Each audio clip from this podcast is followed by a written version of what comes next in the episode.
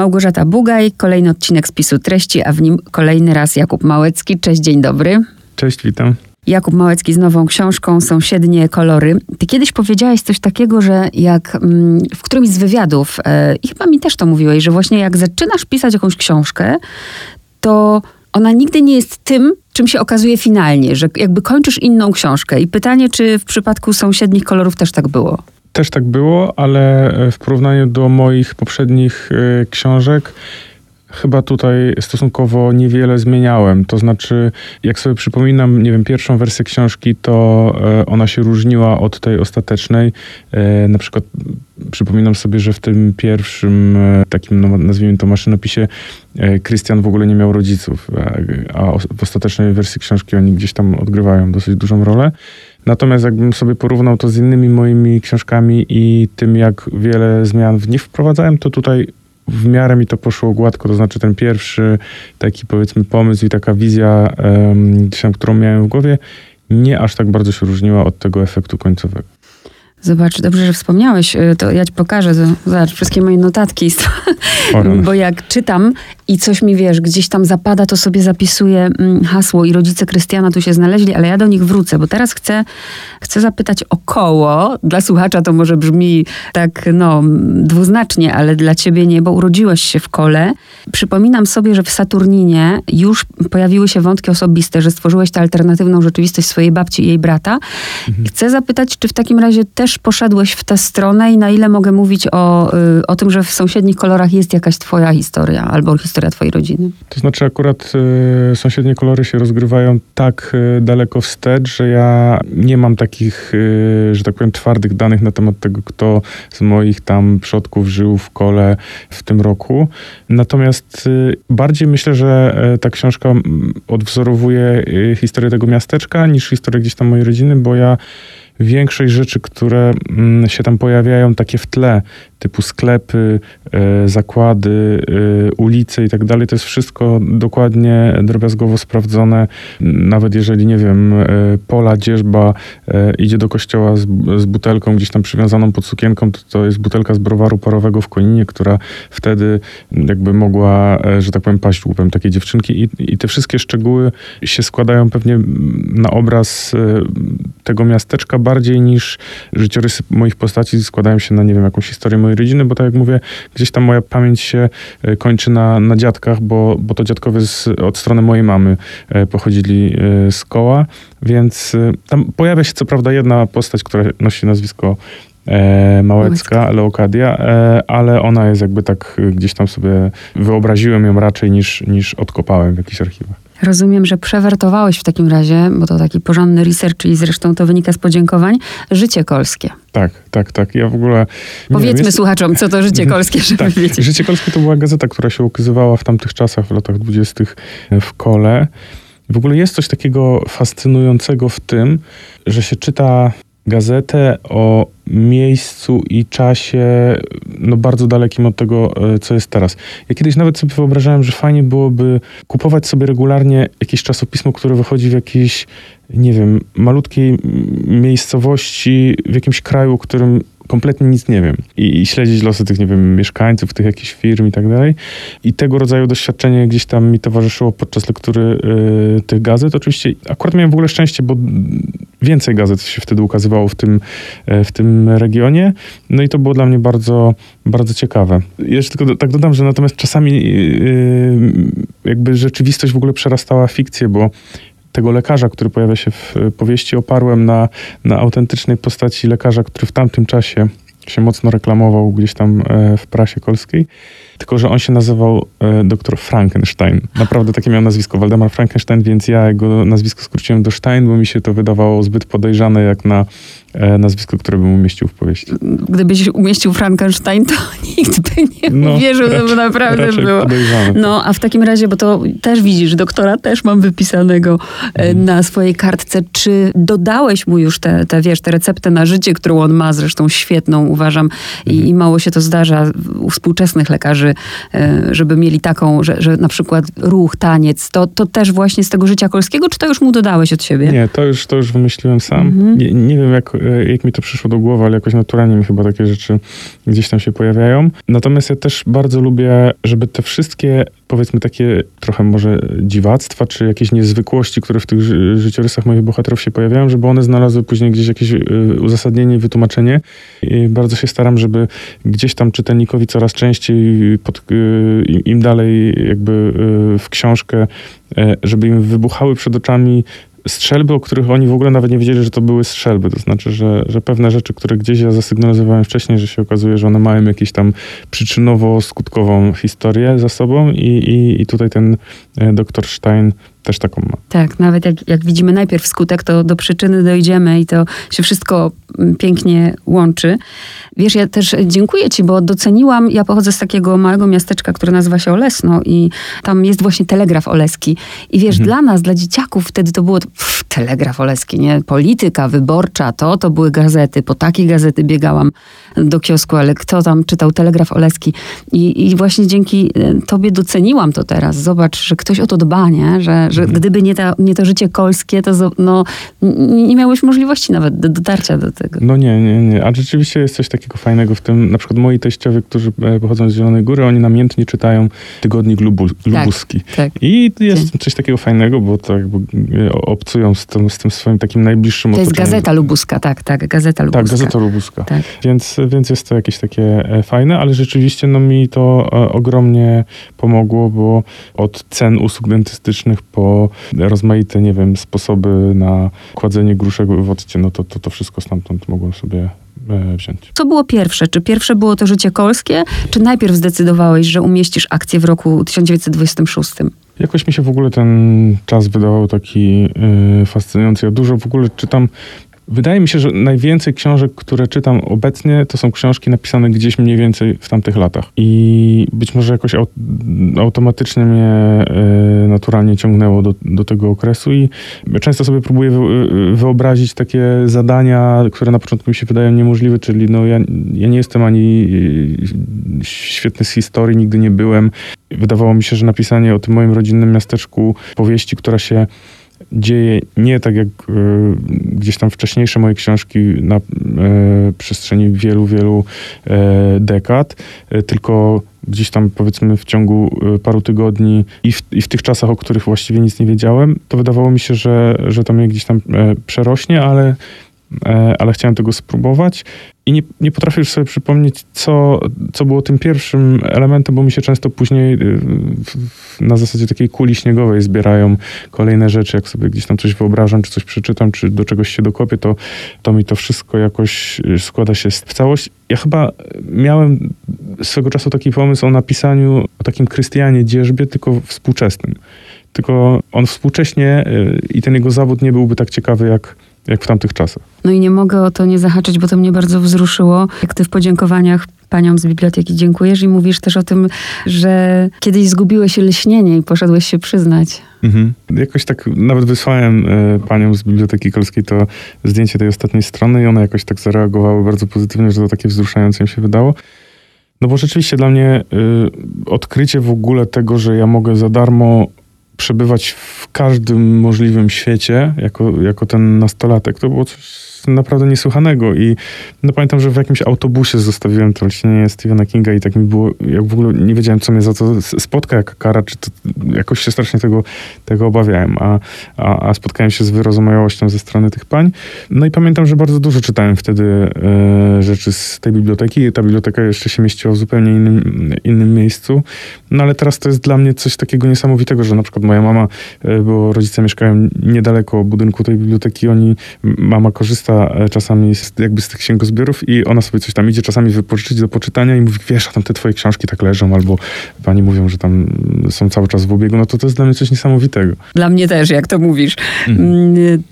Zapisałam sobie takie zdanie, bo naprawdę to nie jest kokieteria, bardzo lubię cię czytać i nie tylko ja. I ty kiedyś, zresztą jak się czyta twoje książki, to widać, że zresztą o tym kiedyś rozmawialiśmy, że ty fascynu, fascynujesz się właśnie raz, że zwykłymi ludźmi, ludźmi zagubionymi. Jest dużo smutku w tych książkach, ale zaznaczyłam sobie, że wiesz co, w tej książce ona jest dla mnie taka niezwyczajna, ponieważ tak jakbyś szedł w stronę baśniowości, że ta granica, tak jak u Krystiana, zresztą jest to zdanie, że u niego jakby ta granica między życiem a śmiercią jest y, zachwiana, tak samo ja mam wrażenie, że w tej książce jeszcze te pszczoły, wiesz, przyszedł mi do głowy Leśmian, on napisał jakiś taki wiersz pszczoły.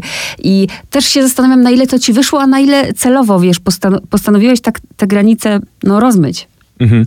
Wiesz co, ja w ogóle się w pewnym momencie zorientowałem, że ja mam trochę tak jak ten Krystian i e, to się wzięło jakby z takiego mojego, e, z takiej mojej refleksji, bo ja sobie uświadomiłem, że ja w głowie jakoś wiem, że to dziwnie zabrzmi, ale ja nie stawiam jakiejś bardzo twardej granicy pomiędzy żywymi a umarłymi. To znaczy na przykład mój wujek, brat mojego taty jest nadal jedną z ważniejszych osób w moim życiu, mimo że nie żyje już od kilkunastu lat. No ale nie wiem jakby dlaczego tak jest, natomiast wydało, wydawało mi się, że, że to może wszyscy tak mają, a później się zorientowałem, że może to jednak nie, nie do końca tak jest. I, e, i ten Krystian po prostu ma to ze mnie. Dlatego to nie jest coś, co musiałem gdzieś tam e, sztucznie sobie wymyślać na użytek tej książki, tylko dla mnie to było takie dosyć naturalne, że E, że on tych ludzi, którzy, zresztą ja celowo wymyśliłem sobie, że on nie nazywa ich, nie wiem, zmarłymi czy, czy, czy coś takiego, on po prostu ma na nich określenie zupełni, że, że oni już są zupełni, ci, ci ludzie, dla których on robi te, te środki, że tak powiem, e, za pomocą których e, oni się udają gdzieś tam na drugą stronę, czyli trumny. I jakoś to po prostu mi dosyć naturalnie przyszło. Bardzo dużo tu jest tego świata przyrody też, prawda? Mhm. I ryby, i kormorany, i pszczoły. Może z, znowu gdzieś tam w, to, w tą samą stronę idę udzielając odpowiedzi, ale to też jest gdzieś tam rzecz z, z mojego życia mocno wzięta, bo ja no mam sam sporo zwierząt, mi się wydaje, jak na moje, że tak powiem, warunki mieszkaniowe i dużo czasu spędzam w naturze, to znaczy ja mam taki sad, który odziedziczyłem po mojej cioci wiele lat temu i, i, on się znajduje gdzieś tam pod, pod kołem właśnie, no to ja sobie bardzo lubię tam jeździć i spędzać czas y, pracując przy tych jabłoniach i, i gdzieś tam, że tak powiem, zajmując się tymi drzewami, y, więc to wszystko też było dla mnie takie, takie dosyć naturalne. Y, I widzę, że chyba coraz bardziej mnie do tego ciągnie. Ja w ogóle mam takie swoje prywatne małe marzenie, żeby kiedyś się zajmować pszczołami ale, ale, nie wiem na ile mi to wyjdzie. Natomiast, y, żeby się dowiedzieć tego, jak, bo, bo mój wujek się zajmował też pszczołami e, i mm, mógłbym się dowiedzieć od z kolei jego wnuków, jak to się dzisiaj, no, że tak powiem, jak to dzisiaj wygląda. Natomiast wiedziałem, że muszę znać te, że tak powiem, informacje nie świeże, tylko takie sprzed 100 lat i udało mi się taki podręcznik do bartnictwa zdobyć z 1920 chyba 10 roku i, i sobie przeczytałem cały ten gruby podręcznik i, i, i to wszystko, co robi Krystian, to, to rzeczywiście w tamtych czasach to się robiło. Popatrz, to odpowiedziałeś na moje pytanie, bo byłam bardzo ciekawa, skąd ty tyle wiesz o miodarce, bo mhm. pamiętam, że jak y, rozmawialiśmy o, o balecie, to miałeś nauczycielkę, prawda, z teatru, tak. która ci tam y, tak, tak, wszystko tak. tłumaczyła, a tu książkę. Mhm. Mhm. Tak książkę. E, no, e, zazwyczaj to się gdzieś tam e, staram opierać na, na wielu źródłach, natomiast to było tak, bo to jest taki dwutomowy, stary podręcznik, to było tak, że tak powiem, no, szczegółowe źródło wiedzy, że, że, że, że mi wystarczyło. Zaskoczyłeś mnie, wracam do rodziców, których sobie tu zaznaczyłam, bo powiedziałeś, że na początku ich nie było i to jest dla mnie, no, raczej szok, to może za dużo powiedziane, ale zdziwienie, dlatego, że otwierasz książkę nimi i zrobiło mi się znów tak nostalgicznie i smutno, bo ja mam bardzo podobnie, wiesz. E, ja też, wiesz, zastanawiam się nad takimi różnymi rzeczami i ta bardzo, bardzo, bardzo bliskie mi jest to mm, ten opis, który właśnie jest rodziców Krystiana, że tak jakbym chciała powiedzieć, skąd ty w ogóle to wiesz, że było sobie życie, bo to życie jeszcze jest na poziomie ciała, ale już go nie ma. Tak mhm. jakbyś nie pamiętał swojego życia. No to jest pewnie też gdzieś z jakiejś obserwacji, czy z, z rzeczy, których no jakby nie doświadczyłem sam, ale które miałem okazję zaobserwować a po części pewnie też z tego, że mnie jakoś tak naturalnie też w poprzednich książkach ciągnęło do tych końcówek życiorysów, to jakoś mi się wydawało zawsze takie niepokojące, tajemnicze i ciekawe. No i tutaj e, jakoś bardzo mi się podobało to, że że ta Aniela ma tą łąkę w głowie i że ona na tej łące e, spaceruje i czasami słyszy tam jakieś głosy i, i, że te głosy my w powieści też jakby potrafimy umiejscowić e, pod sam koniec i, i wiemy do kogo one należały, więc e, to mi się podobało, że ona ma jakąś taką swoją prywatną krainę, do której ucieka i która też znajduje wyjaśnienie, to znaczy wiemy skąd ona się wzięła, że, że ona kiedyś jako dziewczynka młoda się bała tej, tej wielkiej łąki, bo tam już się kończyło miasto za ich domem. Tak się zastanawiałam, czy ktoś mi wybija, wiesz, na pierwszy moment, bo na przykład w poprzedniej powieści Nastka mi wybija, zresztą mhm. była mi bardzo bliska, ale tutaj ja nie umiem się jakby zdecydować i nie wiem też, co miałeś w głowie mm, na głównego bohatera, bo tutaj każdy z tych bohaterów ma swoją historię, aczkolwiek tą tragiczną historię podbiłeś Werce czy Weronice jeszcze mhm czcionką. Ja w ogóle miałem taki, e, no marzenie może to za duże słowo, ale tak, e, takie życzenie, że żeby podczas lektury właśnie nie było jasne, kto jest bohaterem tej książki, żeby nie było takiego jednego głównego, że to miasteczko właściwie jest głównym bohaterem, więc jeżeli mówisz, że, że też gdzieś tak dla ciebie oni byli równorzędni, to, to dla mnie to jest y, bardzo miłe. Z tą Weroniką to ja chciałem jej fragmenty y, wyróżnić jakoś w tekście, dlatego, że ona jest jedyną osobą, która mówi jako ona, to znaczy ona mówi w pierwszej osobie, a nikt inny nie. I chciałem na początku jej y, partię zrobić kursywą, ale tam w tym w całej powieści jest jeszcze taki jeden zabieg formalny i tej kursywy ja już użyłem, więc y, nie chciałem, żeby to się pomieszało komuś, że to ona jest autorką również tych słów, które padają właśnie gdzieś tam wcześniej kursywą, no więc dlatego jest, y, jest inna ta czcionka. W ogóle sam bardzo jako czytelnik lubię, tak, lubię takie rzeczy, które w powieści mnie zaskoczą, że jakby już mi się wydawało, że wiem, jaka ta powieść będzie, w jaki sposób napisana. Tu jest coś takiego, co, co mnie tak nagle e, wyrywa z tego takiego mojego spokojnego myślenia o tej książce i, miałem wrażenie, że ta Weronika też jest czymś takim, taką, e, taką jakąś wyrwą w tej, w tej książce. Ta kursywa też jest charakterystyczna dla ciebie, dla twoich powieści, ma znaczenie, a tu, wiesz, powiem ci, co ja, jak, jakie miałam odczucie, że na początku mi to przeszkadzało i mnie to zdenerwowało, nie? Ta duża czcionka, e, nie pasowało mi to, a później zdałam sobie sprawę, że mm, ta historia jest y, no, no straszna, no tragiczna. Mówimy enigmatycznie, drodzy słuchacze, mhm. ale przeczytacie książkę, że, że ona aż, y, właśnie ona ma tak, wiesz, tak kłuć po prostu po oczach, tak jak ta czcionka. Mhm. To ja z redaktorką miałem taką rozmowę, bo gdzieś tam podczas pracy nad y, już taką ostateczną wersją tej książki zastanawialiśmy się, czy ten Mikołaj, który no, ostatecznie okazuje się, że miał bardzo duży związek z całą tą e, sceną z udziałem Weroniki, czy on za bardzo nie przeżywa tego, co się jej przydarzyło i mieliśmy takie wrażenie, że kurczę, to w tej książce trochę tak zaczę, zaczęło to wyglądać, jakby to on był większą ofiarą niż ona. I jakby mam wrażenie, że dzięki temu, że to jest tak wyróżnione w tym tekście, to, co ona mówi, to nie stracimy z perspektywy tego, kto tu, kto tu naprawdę był pokrzywdzony w tej scenie, mm. że, to nie, że to nie Mikołaj, tylko ona. Właśnie. Ale też zauważyłam, jak, jak różnego języka używasz, no bo wiadomo, Mikołaj tutaj jest synem, e, prawda, lekarza, też z innej, inne pochodzenie, e, inna klasa społeczna, a Werka, ja nawet nie wiem, czy, czy to miałeś e, w głowie, ale przeszło mi przez myśl, że Werka być może nie do końca, nie wiem jak to użyć, jest w pełni świadoma tego, co się stało, że ona jakby wie, że to mhm. było złe, ale czy, czy do końca, wie, wiesz, chodzi mi o jej sprawność umysłu. Tak, tak, tak. No, ja tak sobie ją właśnie wyobrażałem. To znaczy, no skąd ona mogła wiedzieć, że to jest coś złego, jeżeli nikt jej nigdy o czymś takim nie mówił, jeżeli nikt jej nigdy nie uczył niczego na temat jej ciała, na temat w ogóle ciała, na temat e, związków e, międzyludzkich i tak dalej. E, ona ma tylko tego jakiegoś takiego przyjaciela, którego tam wspomina, że to jest jakiś dyzio i ona z nim tam gdzieś się włóczy po tym mieście. Więc, no tak jak mówię, ja też sobie wyobrażałem, że ona po prostu może nie do końca sobie zdawać sprawę z tego, co się właściwie jej przydarzyło. Wie tylko, czuje tak podskórnie, że to było złe. Tak samo jak już wspomniałeś o Mikołaju, to myślę, że każdy na koncie ma takie historie, w których nic nie zrobił i mm, ja też. Yy, nie wiem, nie umiem sobie odpowiedzieć na pytanie, dlaczego on nic nie zrobił. Czy on nic nie zrobił ze strachu, czy z czego? Czy w ogóle nie ma odpowiedzi na to pytanie i nie, i, i nie powinnam go sobie stawiać? Wiesz co, ja na przykład, y, to jest coś, co mnie bardzo gdzieś tam zajmuje i ja miałem kilka sytuacji takich w życiu, że w ubiegłym roku, to było półtora roku temu, e, motocyklista się rozbił obok mnie na ulicy e, Kruczej. W, no tak w bardzo taki, że tak powiem, e, nieprzyjemny sposób. Ja zareagowałem tak, jak sobie bym mógł wymarzyć, że, że zareaguję na to. To znaczy jakby z, sam się zająłem jakby jego reanimacją i jakby ogarniałem, ogarniałem ludzi, kto ma gdzie zadzwonić i tak dalej. Później nie potrafiłem sobie odpowiedzieć, nie potrafiłem prześledzić tego w ogóle procesu decyzyjnego, że ja w ogóle czy zastanawiałem nad tym, czy tam pobiec, czy nie pobiec. Po prostu to się z, z, wydarzyło to jakby obok mnie, a w innych sytuacjach na przykład zdarzyło mi się e, gdzieś tam e, stchórzyć e, i sobie to wyrzucam do dzisiaj, ale ja nie, nie podejmowałem tej decyzji jakby tak świadomie, racjonalnie. To się po prostu tak we mnie stało. To znaczy czasami te sytuacje jakieś takie, bo to chodzi o to, o czym mówię, że stchórzyłem, to była taka sytuacja gwałtowna z udziałem mnie i, i drugiego mężczyzny i ja po prostu nawet nie miałem czasu się zastanowić, czy ja chcę wejść w jakąś konfrontację fizyczną z nim, czy nie, tylko po prostu to się tak wydarzyło i, i dopiero jak gdzieś tam już odjeżdżałem samochodem i on odjeżdżał samochodem w inną stronę, to się zorientowałem, że w sumie mogłem postąpić jakoś inaczej. I to się, mam wrażenie, że to się dzieje zupełnie jakoś tak obok, obok mnie, ale te, te, te momenty, w których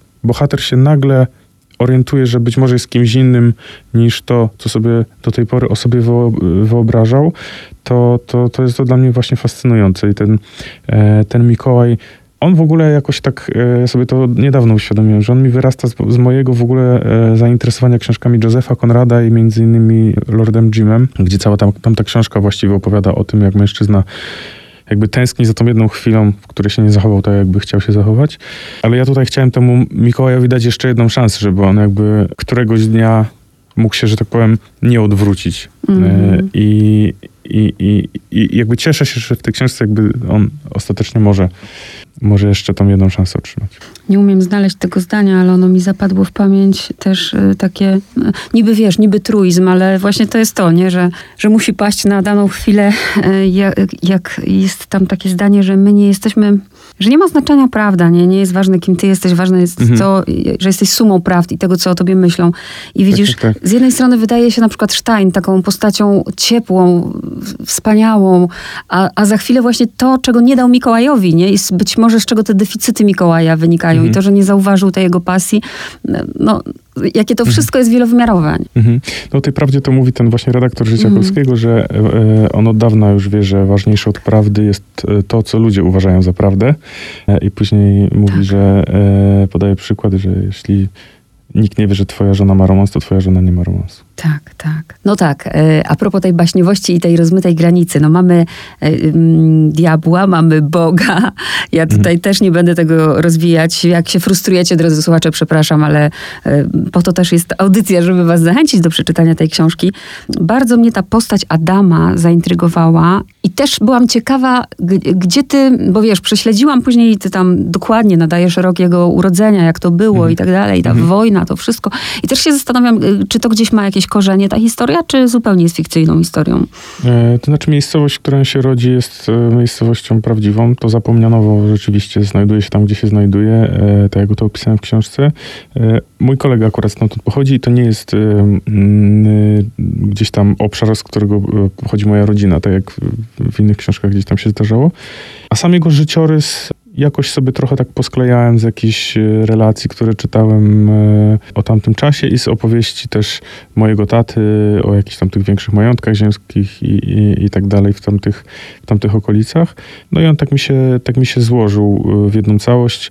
Czytałem też o takim mężczyźnie, który właśnie był w Koninie w, w klasztorze, E, pomagał gdzieś tam w ogrodzie, a później trafił tak zupełnie przypadkiem na wojnę i wszyscy go mieli za księdza i on po prostu jakby nie miał za bardzo e, no, odwagi odmawiać tym konającym i ich tam, nie wiem, namaszczał, błogosławił i co tylko e, chcieli, więc wydawało mi się, że, że to by pasowało do tego, do tego mojego bohatera. I też to, to też fajnie nawiązuje do tego, co przed chwilą o prawdzie mówiliśmy, ale że zresztą w czasach powojennych było to bardziej możliwe niż teraz, w tych dziwnych czasach, że wchodzisz do miasta, tam jest takie zdanie, prawda? Wchodzisz mhm. do miasta i możesz być kim chcesz.